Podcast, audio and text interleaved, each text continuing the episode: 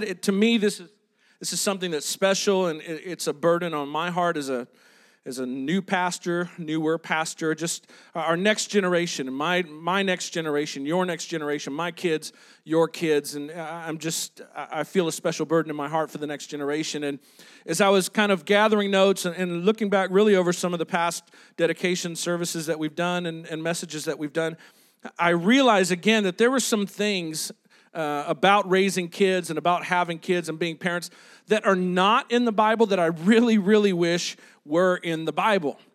Like the Bible doesn't say that parents will always get to be there for their kids when they're needed.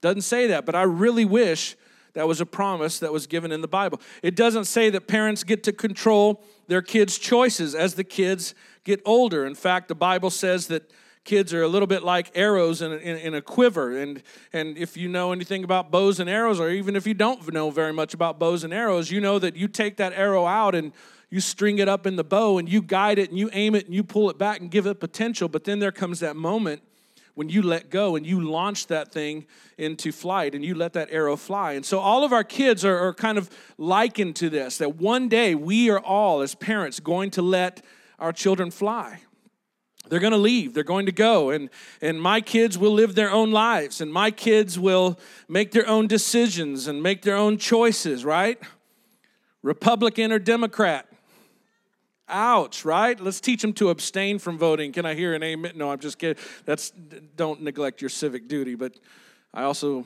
I'm really uh, disheartened about voting because I think it just encourages them. But you know, my kids are going to be choosing between Coke or Pepsi, and we all know that the real choice is Dr Pepper,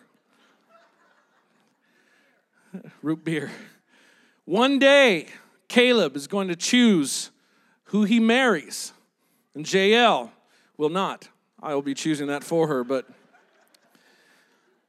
but but I wish, I wish that one day when JL's 40, she can choose who she's gonna marry.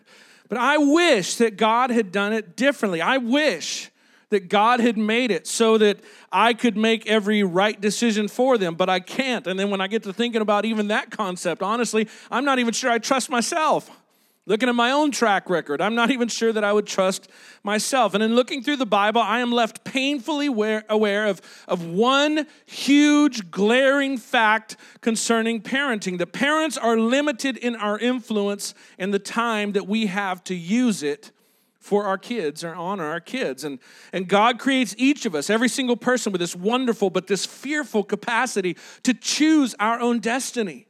And that power has been given to our kids as well. It's not something that we control. Every one of our kids will stand at multiple crossroads in life. And at every single one, our kids will ultimately have to make choices and decisions on their own that will greatly impact their future. And, and looking through the Bible, I wanted so badly to find some kind of you know some some secret sauce some magic formula to share with my kids you know or better yet to be able to control life for my kids to guarantee there never there were never going to be a, a hurt or a disappointment. I wish i could make life so that they never experience the pain of regret but i can't.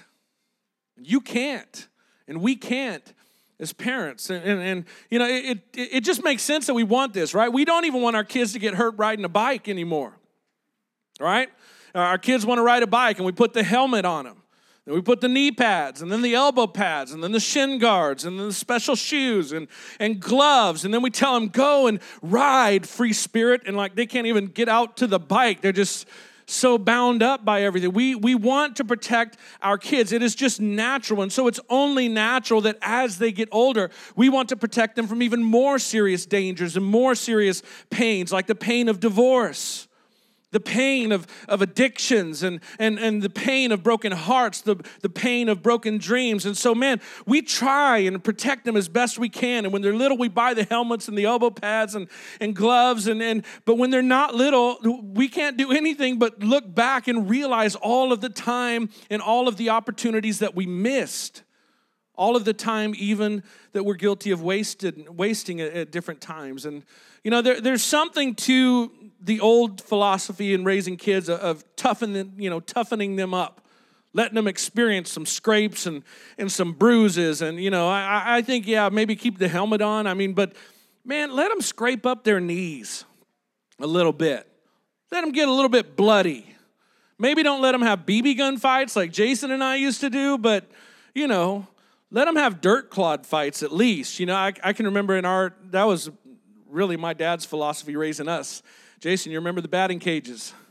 Yes. Be tough, right, Dad? Be a man, right, Dad? That's right. Jason was riding a skateboard one day. Thing slipped out from under him. He landed on his elbow. Couldn't hardly move it. And we had some friends come in. So dad took us to Scandia. Dad's going to pay for Scandia. You're going to enjoy it. Jason's there with his arm hurting. Dad puts him in the batting cages because that's what you do when a kid's arm's hurt. You put him in the batting cages. Pitch comes at Jason. He kind of, uh, which is kind of how he swings always. But then his elbow was hurt too. But I can remember my dad telling him, Swing that bat, Jason. I can't, Dad, it hurts. Swing that bat, Jason. Come to find out a couple of weeks later, Jason's elbow was broken. But toughen up, kid. And we want this for our kids and we want to protect them from physical hurts, but but man, what's the spiritual equivalent of a bike helmet, right? Don't you wish you could find that? What's the life equivalent of, of, elbow pads? And you realize there isn't one, and there's no guarantee anywhere that our kids are going to get through life unscathed. The closest thing I can find in the Bible is a, is a command in the Old Testament that says to train up a child in the way that they should go, and when they are old, they will not depart from it. But even that, there's no guarantee for the middle. It's when they're young and when they're old. But all the part in the middle is going to be left up to them. And it doesn't even say that it won't be a hurt that brings them back to what they learned when they were younger. And so we just really feel so helpless sometimes. And now I have two teenagers, and I realize that my time of influence is running out on me. And I, I feel so, you know, almost desperate. Just God, why, why can't I control a few things for them? Why can't I make a few decisions for them and keep them from some things that I, I think is going to hurt them. And the answer to that really is all the way back in Genesis. And, and we see it from the very beginning of the Bible. And it's something that I've become a little bit passionate about the story of, of why all of this crazy thing got, called life got put into motion. And the bottom line is, without taking too much time, is it, it all got made this way. And we all have the power to choose for ourselves because God is love. And because love can't be forced. You have to choose who and what you're going to love. If you tried to, if you try and force someone to love you, that's called kidnapping. That's not real love. And so love requires the freedom of choice. And we were created with the powerful potential of choice. And God formed Adam out of the dust of the ground. And before God breathed the breath of life into Adam, it's almost like you can hear God pulling that arrow back. And, and right before he does, just here goes everything. And God breathes into Adam the breath of life and he lets go. And humanity was set off on its course and it was let fly toward life eternal. And every single human since has been given the capacity to choose good or evil. And my kids will choose good or evil, and your kids will choose good or evil. And then the people that our kids love will choose good or evil and whether or not to love in return. And for parents, it's a lot like the day or the days, the weeks that it took me to teach JL to ride a bike. But there came that moment, there came that time running along behind her, right? Holding on to the back of the seat. And I think I realized it just a moment before she did that my hand wasn't really there anymore and she was off. She was on her own. And, and but there's no helmet in life. There's no elbow pad. There are no elbow pads in life. And the closest thing that I could find is what I want to share with parents this morning, but it's far from a guarantee. And really, this is something that I learned from my dad, but not something that he sat down and intentionally taught me. It's something that I kind of just noticed years down the road after I had already left home. And I'm hoping that if, if we parents can feel the weight of what I want to talk about this morning, it's going to shape us and it's going to change the way that we prioritize our times with our kids. It's going to prioritize what we say to our kids and what we talk to them about. And I, I think I'd be over the moon this morning if it influences you as a parent in terms of how much time you spend with your kids. And it's this simple principle that a parent's voice becomes the gift of a young adult's conscience. A parent's voice becomes the gift of a young adult's conscience. At some point, your, your kids are going to leave the home. At some point, your kids are going to strike out on their own. At some point, they're going to be faced with decisions and crossroads and, and choices, and you're not going to be there in person but they're going to hear your voice in their ears. They're going to hear your voice even in their hearts. And, and within their hearts and minds will be the echo of your voice. And your voice and my voice will actually become our kids' conscience. And our voices will either haunt them or they'll help them navigate this crazy thing called life. But every single person has a conscience. Every single one of us has that voice inside. And, you know, in the old time TV programs, it was the good angel on one shoulder, right? And the, the devil on the other shoulder, right? Hanging on with the pitchfork. And, and that's how we were created. God is a moral being, and we were created in the image of God. And so we also wrestle with morality within ourselves. And we, it makes sense that we, we find ourselves making moral judgments and, and we judge things outside of ourselves as being right or being wrong. And then our conscience will actually turn and, and judge us. We will judge ourselves by the voice that has been instilled in us, by the voice that has been spoken into us, the values from those that have raised us. And our conscience is like a compass. And it kind of directs us on this path. And whenever we come to a fork in the road, our conscience becomes the compass whereby we calibrate our direction. And so, parents, if we are going to be that voice, if we are going to be that compass, what a massive responsibility lies on us to make sure we know which way points north. To make sure that we know what words we should leave them from Jesus. If you are that compass voice, do you know where Jesus is? Do you know where Jesus is moving? Do you know, as the old bracelet said, you know, 20 years ago, what would Jesus do? Do you know what Jesus would do? Can you share that with your kids? Have you shared that with your kids? When they look to you for guidance, are you able to guide them? Or maybe we could ask this question What are you doing to prepare yourself as a worthy guide for your kids?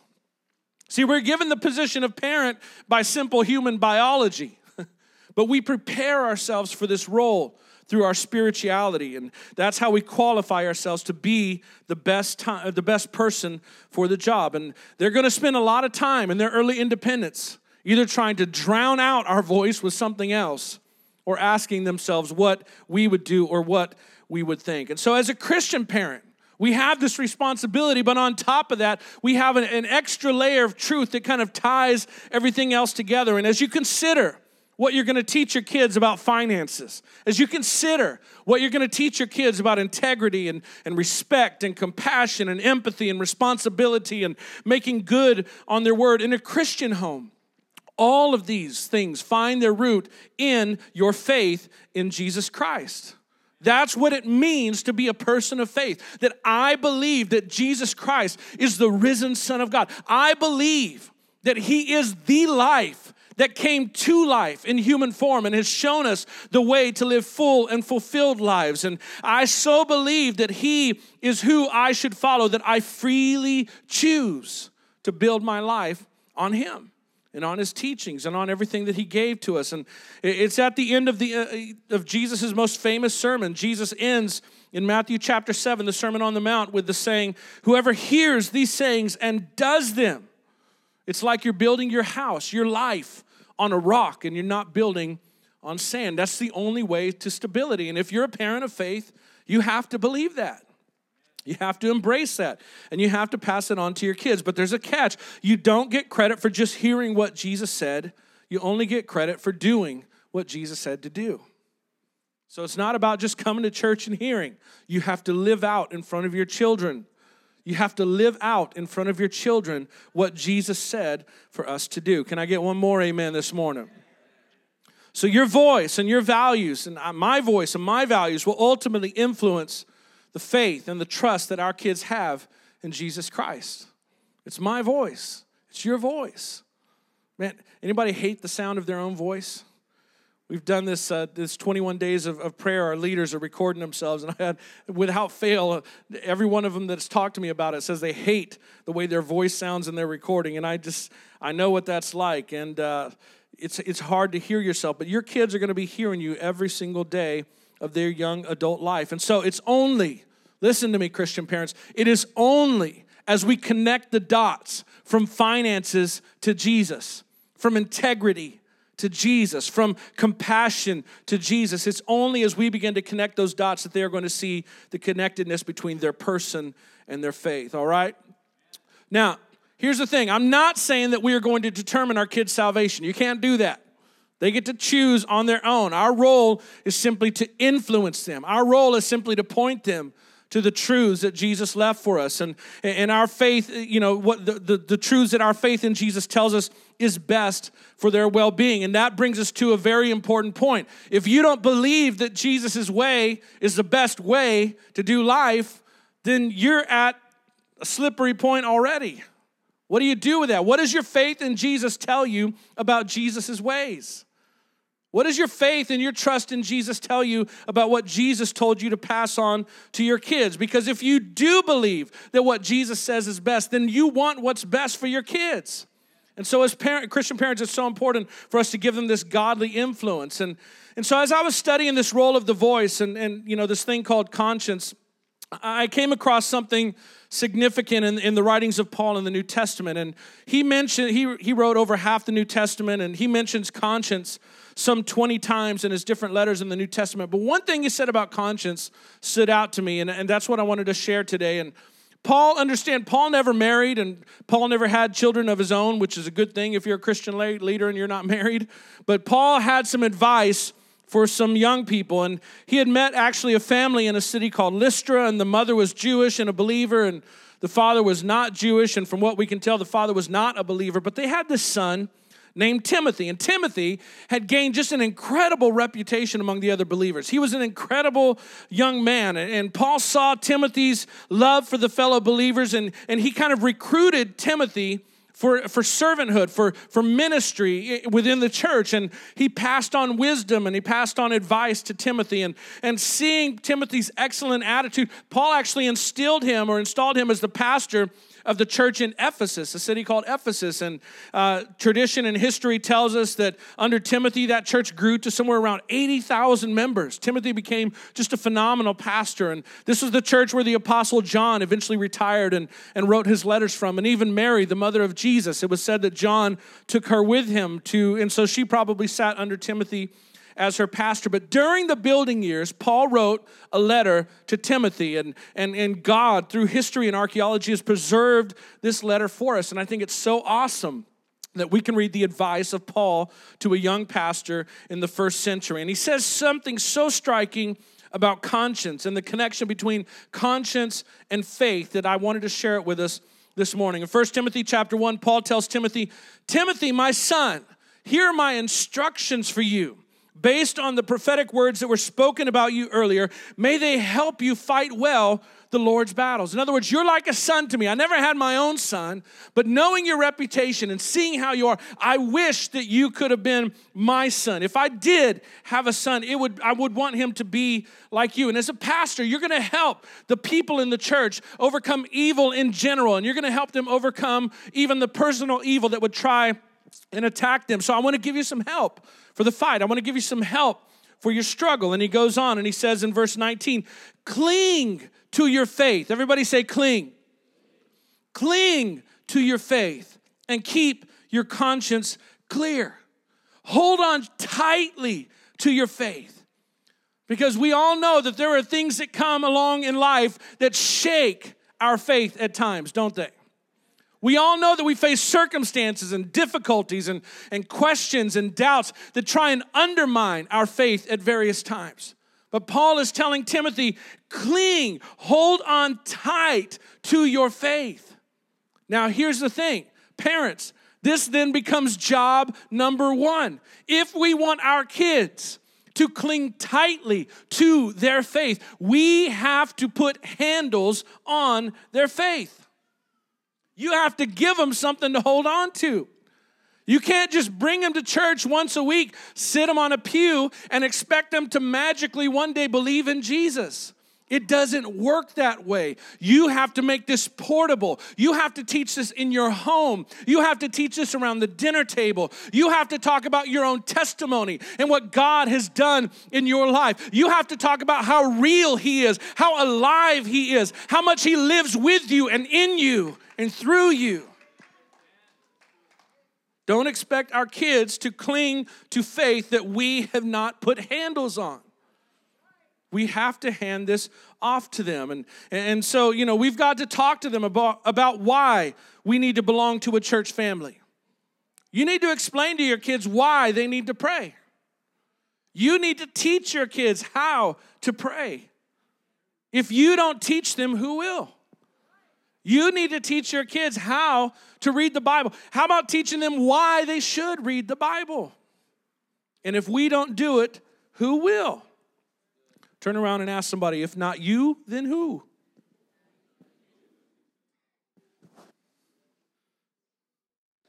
You've inherited this responsibility through biology. And I know this isn't flashy and, you know, this is kind of just nitty gritty, right?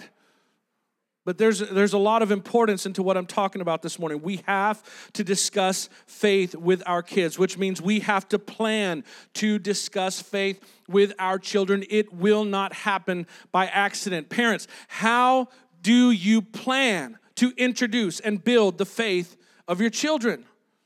What is your plan? What's your strategy? When are you going to talk about it? When are you going to sit down with them? What's your church attendance going to be like? What's your prayer life going to be like? What's the model? What songs do you listen to around your kids? What do you watch when your kids are around? What do you watch when your kids aren't around? Maybe I should ask that one first. Hello. Is this just, come on, this is practical living. Your kids are not going to grab onto a faith that you have not given them handles to hold on to. It starts with us. It starts with us. We have been given the privilege and the responsibility of birthing and raising the next generation of citizens and of Jesus followers. God, help us to not run away from that responsibility, but to embrace it, to realize with faith and with trust what it does for us and how it improves our lives and how it has improved our hope and our future and our eternity. And God, help me to communicate this to my kids. There is nothing, nothing, nothing, nothing more important in life than your kids developing their own relationship with Jesus Christ. Period. End transmission. No other thing. That's it.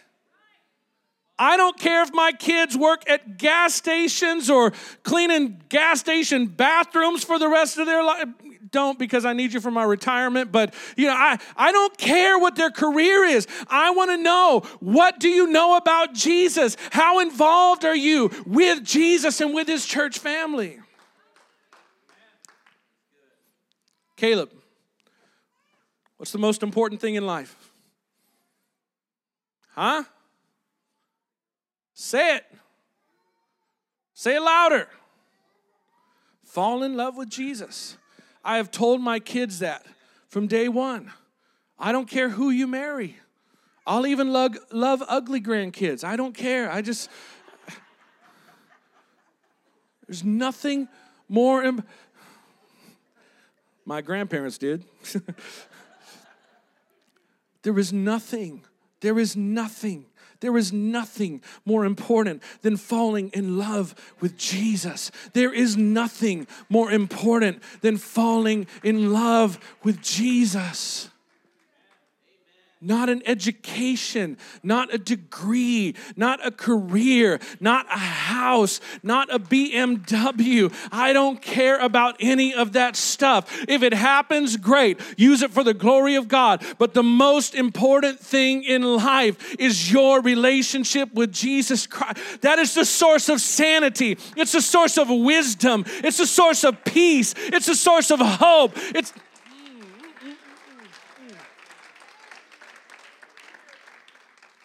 But so many of us, too many of us, Christian parents, just assume that their faith is going to happen. Magically, how, what's your plan for introducing? What's your pa- plan for building your kids' relationship in Jesus? I, I don't know. Bring them to Sunday school. And we have abdicated our role. We have vacated the role that God intended for us, and we've tried to put Ivan in there. I like Ivan, he's a nice guy, but he's not gonna do it for you.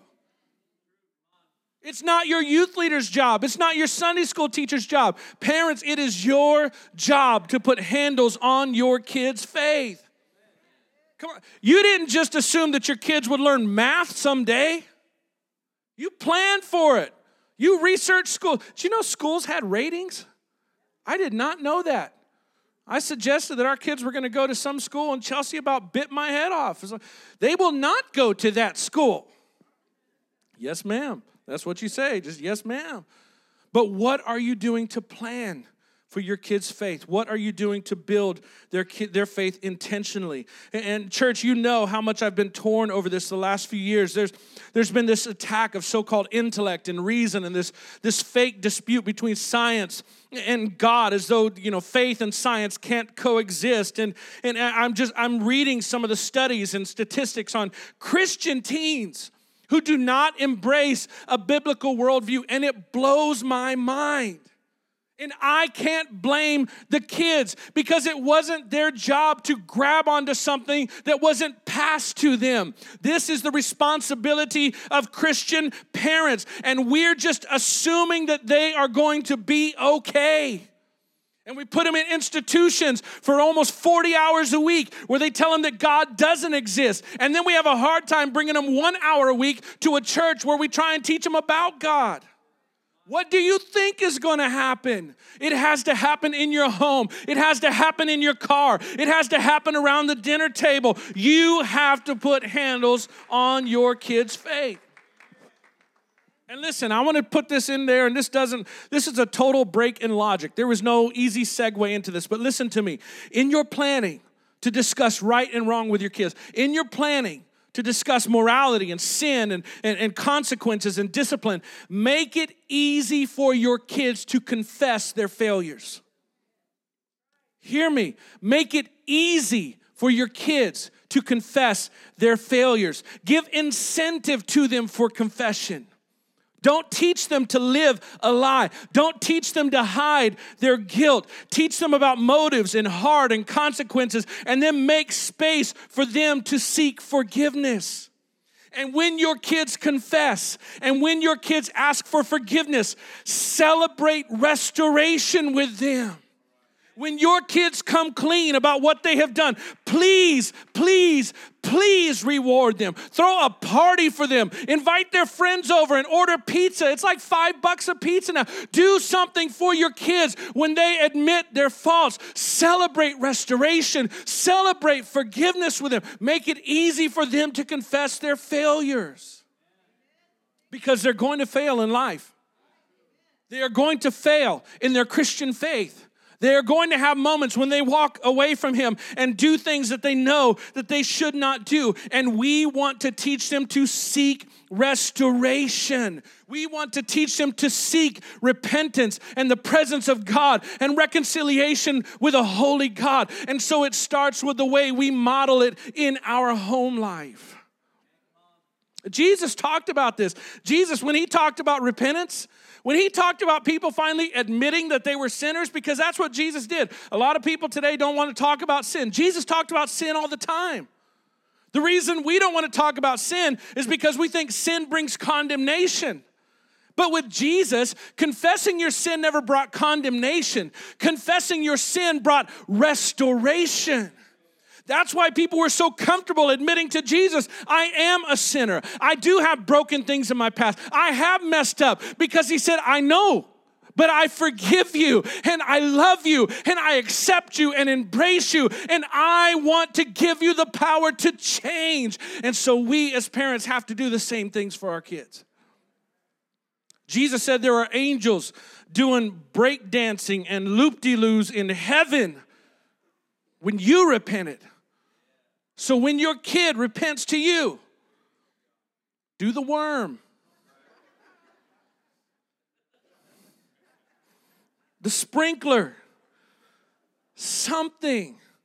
Don't hurt yourself and do the running man. You probably can't pull that off at this advanced age in life. I know I'm being a little bit goofy this morning, but I'm so tore up about this. Make it easy for your kids to confess. They're going to fail. Don't put such high hopes on them that when they fail, you are disappointed in them. Realize that we all are sinners. There's no room for pride in a family full of sinners. There's no room for, oh man, that's so good, I'm gonna say it twice. There's no room for pride in a family full of sinners. We are all sinners. What we all need to know is how to get past our sin and how to defeat our sin and how to live a life victorious over our sin. Being brought into peace with our Heavenly Father, it's the greatest experience in life.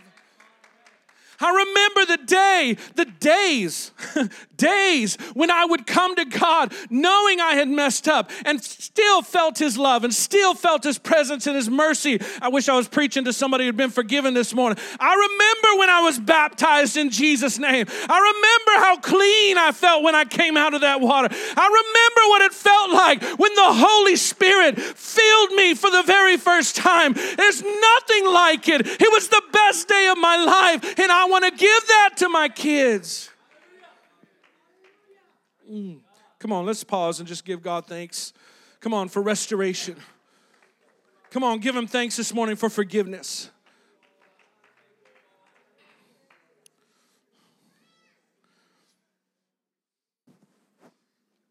Teach your sons and your daughters to keep their conscience clear, to keep themselves clean on the inside. That voice of conscience is a gift from God. Conscience is like the nerve endings in your fingers. When you touch a flame, there's something about it that makes your hand jerk back. That conscience is given to them as a gift from God. It is the nerve endings of the human soul. Conscience teaches us how to be human and how to live in harmony with other humans. Conscience is the gift that moves us toward reconciliation with God and with the people that we live with. So teach your kids to keep their conscience clean. To keep their conscience clean. So, parents, be intentional about nurturing your kids' conscience. Talk about it as parents. Come up with your own parenting plan. Talk about discipline and consequences. Talk about disobedience and talk about what consequences could teach them to hide a guilty conscience. then talk about what you can do to encourage confession and clean conscience. And Paul goes on and he's talking to Timothy. He says, Cling to your faith and keep your conscience clear. For some people have deliberately violated their conscience. That conscience has been speaking to them make it right, make it right, make it right. And they have shut that voice off. They have pressed mute and they have learned to live with leaving it wrong. Paul, these old timers, they were smart. They weren't they, they couldn't follow people on Facebook, so they'd study people in real life. What a concept, right? They knew what humanity was like. They knew what people were like. They knew a lot about the human condition. And Paul, writing to Timothy in another place in the New Testament, says that people who do this are past feeling. They become numb to some things that God never intended for them to be numb to. They've learned how to hit snooze or turn the volume down. People are content to live apart from God. People feel no need for restoration or forgiveness or no feeling of a need for God. And when their conscience is deliberately violated, Paul tells us that as a result, their faith has been shipwrecked. Their faith has been shipwrecked. Out of control in navigating relationships, going too fast in shallow waters. They don't see what's ahead. They don't see everything that's just under the surface of relationships and marriage and, and all of these things. They don't understand the danger below the surface of selfishness. Selfishness is the anti Jesus. And they don't see the dangers below the surface and selfishness. They only think about what they want in the moment, and their conscience has been silenced.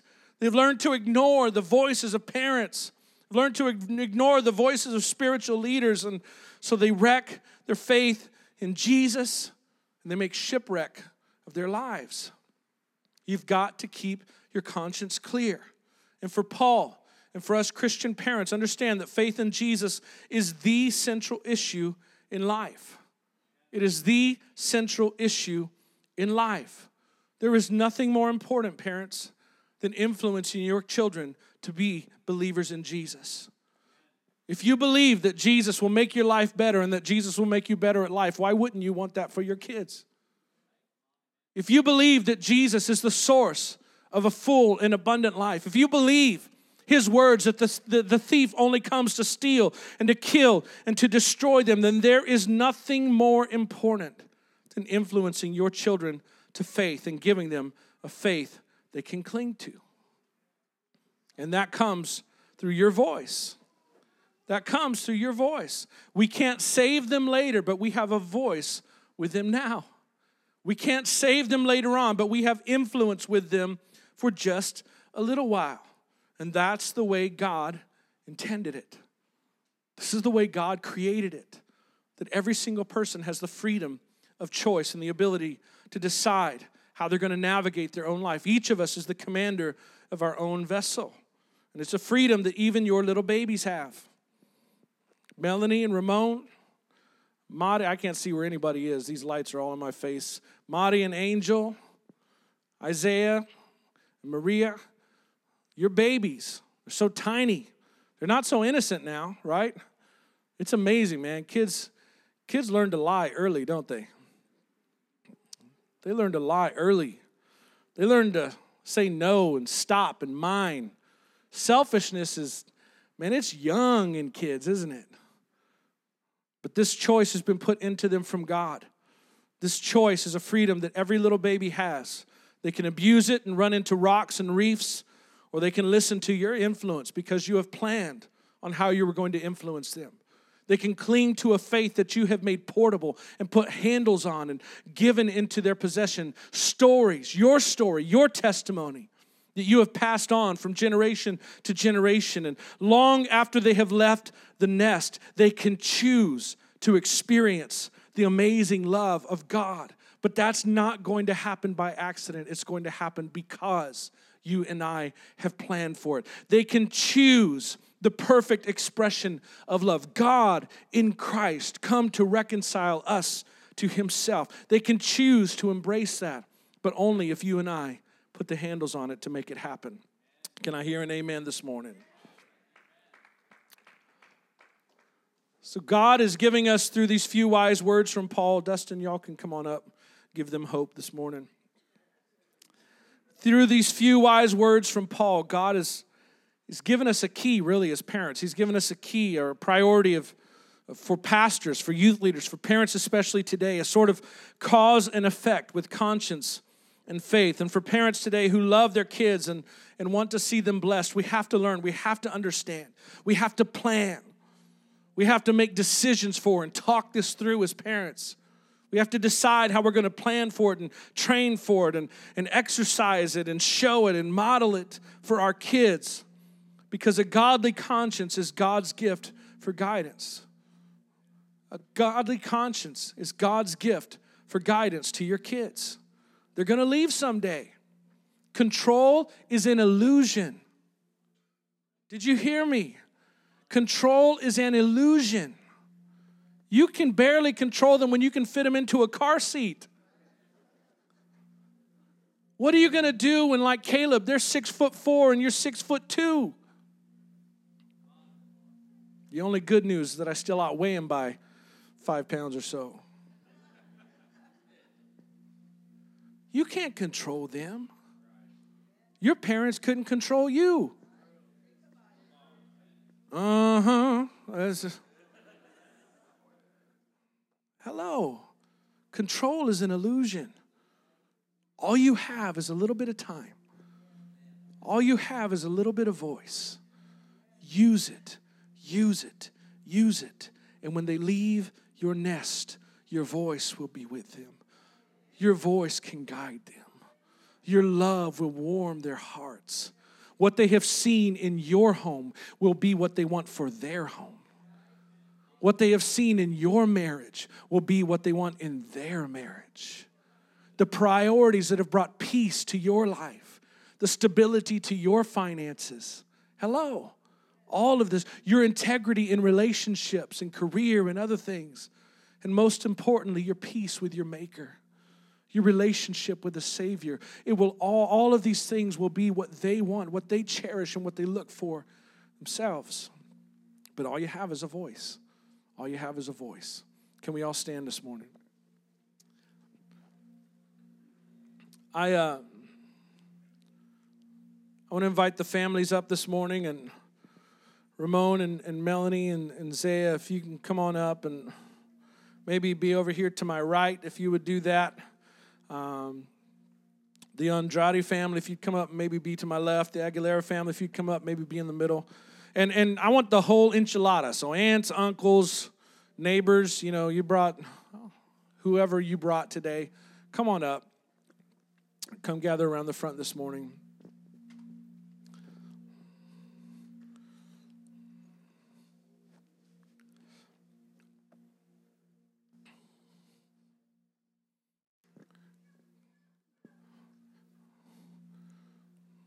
This is a lot of folks.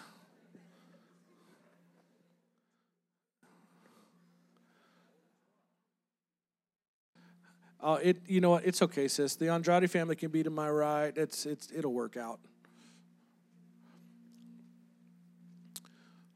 If, uh, while they're here, if, if Calvin and Bishop can come up, maybe you can play or pray with his family here on the left the Aguilera family. We got the De La Cruz family here in the middle, and the Andrade family to my right. If Bishop and Calvin can maybe pray for the Aguilera family. Um, if Carl and James could maybe pray over here with the Andrade family. Jason, David, if y'all can come up and pray here with the De La Cruz family in just a moment. But while they're up here first, I want to make a challenge to this church family. City Grace, I challenge you to love these parents and these kids. City Grace, I challenge you to care for them, to welcome them into your homes. City Grace, I challenge you to support your youth group. Hello. Support your kids' ministry. City Grace, you better support the small groups that we have here at church because that's where you're going to interact with them and with these children. We are called to be disciple makers, and that begins in our homes and in sharing our homes.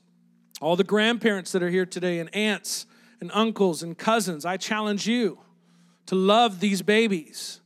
I challenge you to pray for these babies. God needs to hear you calling these babies' names in your prayers. Pray for yourselves also that you would be a voice that would influence them to Jesus and to wisdom, that you would not be a voice that would distract or confuse them. I challenge the aunts and the uncles and the grandparents and the friends to support these parents in discipline and celebration. Now, grandparents, I know you want to spoil them all the time, right? That's your job. You have a little bit of that. But if there's ever a conflict between you and mom and dad, mom and dad win in front of the kids. Can I hear an amen? Support these parents in discipline. Fill these lives with so much love. Families, families, families. Fill these babies' lives with so much love and so much light that darkness cannot reach them. Surround them with your love and with your light. Parents, I challenge you to make your faith in Jesus Christ the most important thing in your lives. Teach them why they should love Jesus. If you're not sure why, then I challenge you to equip yourself to be able to explain your faith. I challenge you to be able to explain why we pray and why we read the Bible. Put handles on your faith. Be an example to your children in love and in devotion. Be an example in prayer. Your children should not learn to pray at church, your children learn to pray at home. And so, if you're not sure how to pray that well, that's okay. Just tell me that you're learning so that you can teach them. Teach these children obedience and respect. Bring these children, these babies, often into the presence of God in worship. Let your kids clap in church. Let your kids sing in church. Let your kids get out and dance in church. Where's Melissa? You moved off the front row. I love watching those little girls dance over there. Put them back up there. You can stay there. Put your little girls back up there. That's all right. Do you see those kids running up here to get hankies? Quit sending your kids up here to get hankies. Let your kids come up here to dance and clap and do other stuff. Come get your own snot rags, chicken.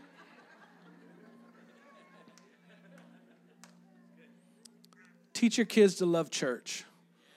Teach your kids to love the, the family of believers. Teach your kids to depend on their youth leaders and on you and on their friends. There are going to be so many voices trying to influence them away from their faith in Jesus. Teach them to love the family of faith. Do it with all diligence.